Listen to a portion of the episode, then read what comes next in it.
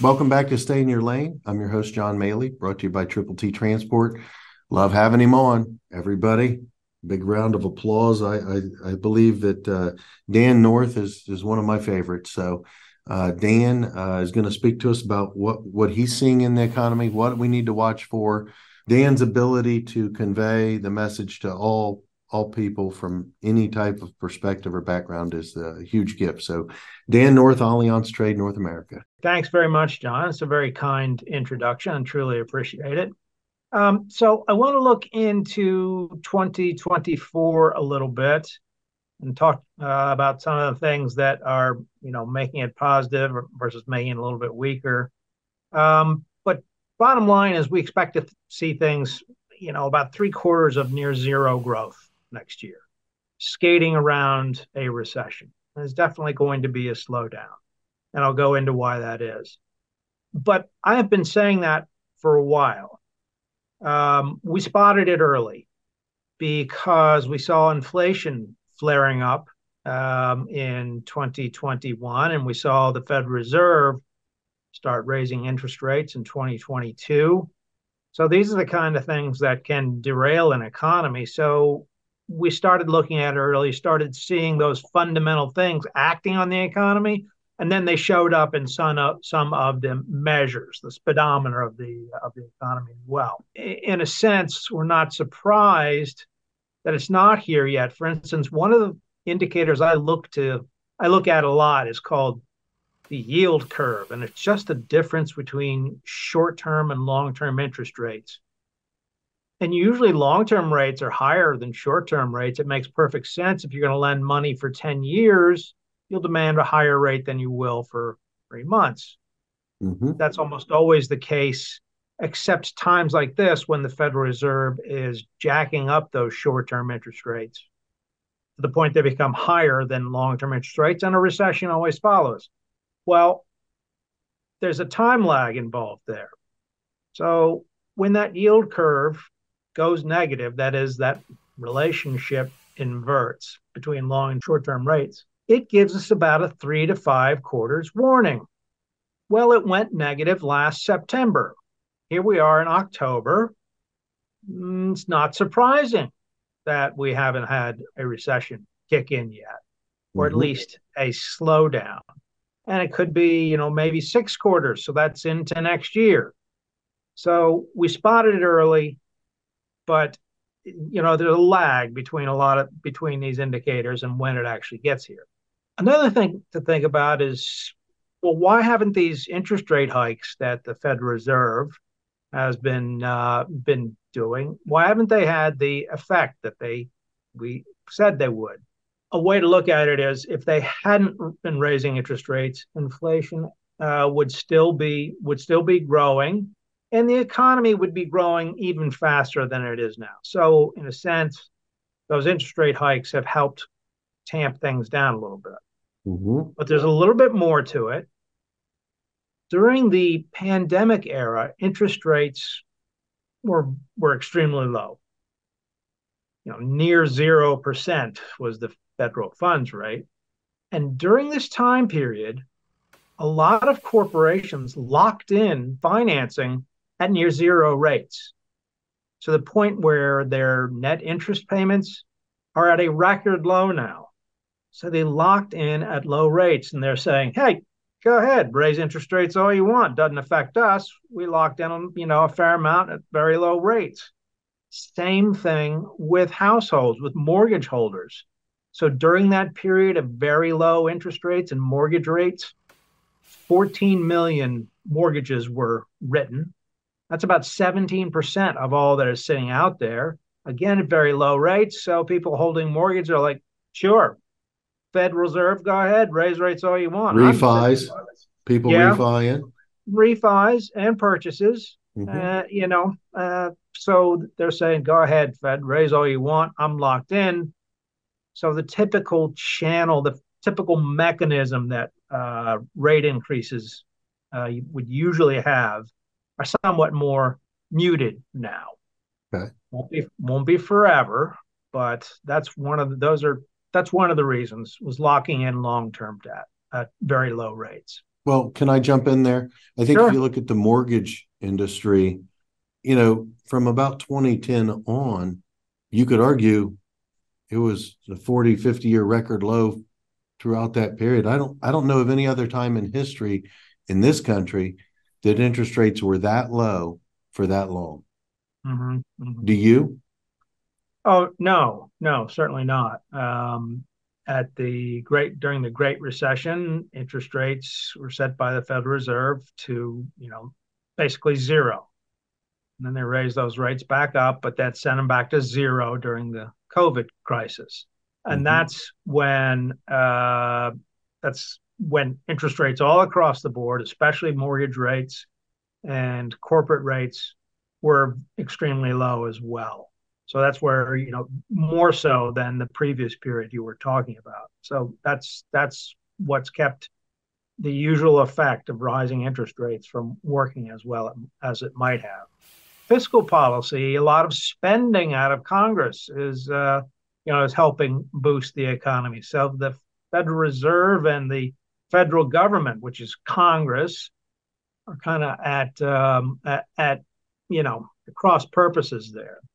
So those are a couple of reasons. But uh, consumers had a whole lot of excess savings from those pandemic fiscal stimuluses. Had. Had. They Had. they Passed. well, they got all out of these checks, created excess savings, which they've been using to spend, and that's almost all drawn down now. So Yeah. that extra boost that consumers have had is just about gone. Not only that loss of excess savings, but the resumption of student loan repayments. Now, this isn't going to be a big hit, but it's going to be, you know, it's it's going to be there. So students or people who had had gotten a break from repaying those loans had more money and were spending it. Well, the ability to spend that's gone now as well. means that basically people are going to have less money to spend. And again, consumption, people spending money, that's about 70% of all economic activity. So the consumer is, you know, consumer drives things. So with the drop off in income, what are consumers doing to spend? Well, they're starting to take on credit card debt pretty rapidly. Um, and they're taking on credit card debt at an average rate of about 21% per annum. I mean, this is, you know, Mm. uh, this Mm. That's Yeah. not a good recipe. no, it's not. And in some cases, depending on your uh, FICO score, it's getting up towards 30%, which, uh, you know, I don't know how you can do that. It's not a good thing. And as a result of that, we're starting to see a sharp increase in defaults on credit cards and an increase in loan, uh, auto loans as well. That's not a good formula looking forward, uh, as you meant, as you as you said. People having to rely on credit cards and defaults increasing. And speaking of defaults, that's our business. Correct. Yeah. What we do is we have clients who sell goods and services to another business and they hope to get paid back in 30 or 60 or 90 days, but they run the risk that that business they sold to will get into trouble and won't be able to pay them back. Or just will pay them, drag out the payment so long that clients say, hey, you know, I'm filing a claim. The guy's not going to pay me. So we protect our clients against other businesses going bad, or I should say, defaulting on the credit that they've been lent. Correct. That's why that's the main reason why I, I looked for you in the very first place because you guys are the best at this. You're, there's 5,500 employees globally, and this is what you do. Right. That is that is exactly right, and we're the we're the world's leader in this. Uh, in this. So you're going to know exactly what's going on from the, an economic perspective more than anyone else, I would say. And you've been there for how many years? 24 now? Something like that. Yeah, more than I'd care to admit. Well, Uh, I mean, you're I 29 with 24 years of, of experience there, right? Yeah, yeah. Me too. But how long is it going to take us to get the the wheel of momentum going again and for things to become positive? Well, we think it's going to be something like three quarters. Um, since the end of World War II, the average recession has lasted 11 months, let's say. Um, and all of the recent recessions, if you will, were all accompanied by a Federal Reserve raising interest rates and a second imbalance. So the previous one, the Great Recession, was due to that meltdown in the subprime uh, mortgage market and the housing market in general. And then you go back to 2000, 2001, that was the dot com bust. And before that was uh, savings and loan crisis. Um, and before that was super high inflation, much more than we have now. The ones before that were pretty dramatic energy crises. So each of them had uh, a Fed that was raising rates and an extra imbalance. Right now, at this moment, we don't see that extra imbalance yet. So that's why we would think that uh, a recession, that's why we're actually calling it uh, a downturn, near 0% growth, because we think it's going to be pretty shallow without that extra imbalance. So you uh, think you think later in 24, like third to fourth quarter in 24, we'll start to see some reprieve from uh, an interest rate perspective, probably as long as we don't have a second imbalance pop up to irritate and push us further, correct? That's right. That's right. And man, have we had a lot of things that have gotten really close to being an imbalance, like the banking crisis earlier this year that has now turned into sort of banking concerns. And then we've had the Ukraine Russia war, and now we've got another war in the Middle East, spikes in energy prices. Um, you know, there's been a, a, number of things sitting out there. Oh, you know, uh, our government, our House, basically, House representatives unable to do anything for weeks, unprecedented um, debt ceiling showdown. We've had a lot of things that could have run us off the rails. Um, so it's it's entirely possible that something like that will still come up. I do want to mention uh, a couple more things here, John. You know, I was talking about defaults and how much we're experiencing it. Oh yeah, um, on a nationwide basis, nationwide, the amount of bankruptcy filings is now up 23% year over year. And for all of this year, we expect it to be up almost 50%, and then 15% next year. Well, that sounds disastrous. And in percentage terms, it is disastrous 40, 50%. Holy cow.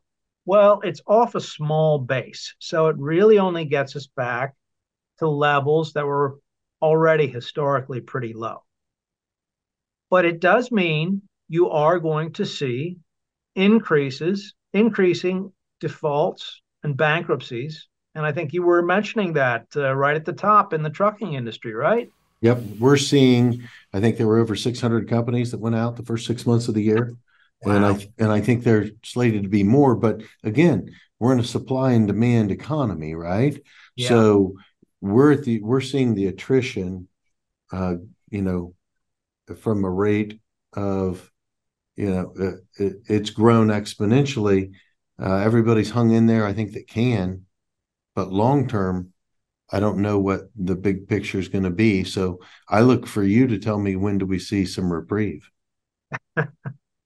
Well i think it's going to be a little while and i'll mention one last thing that's that's in our way or uh, time wise before we get there which is the upcoming holiday season.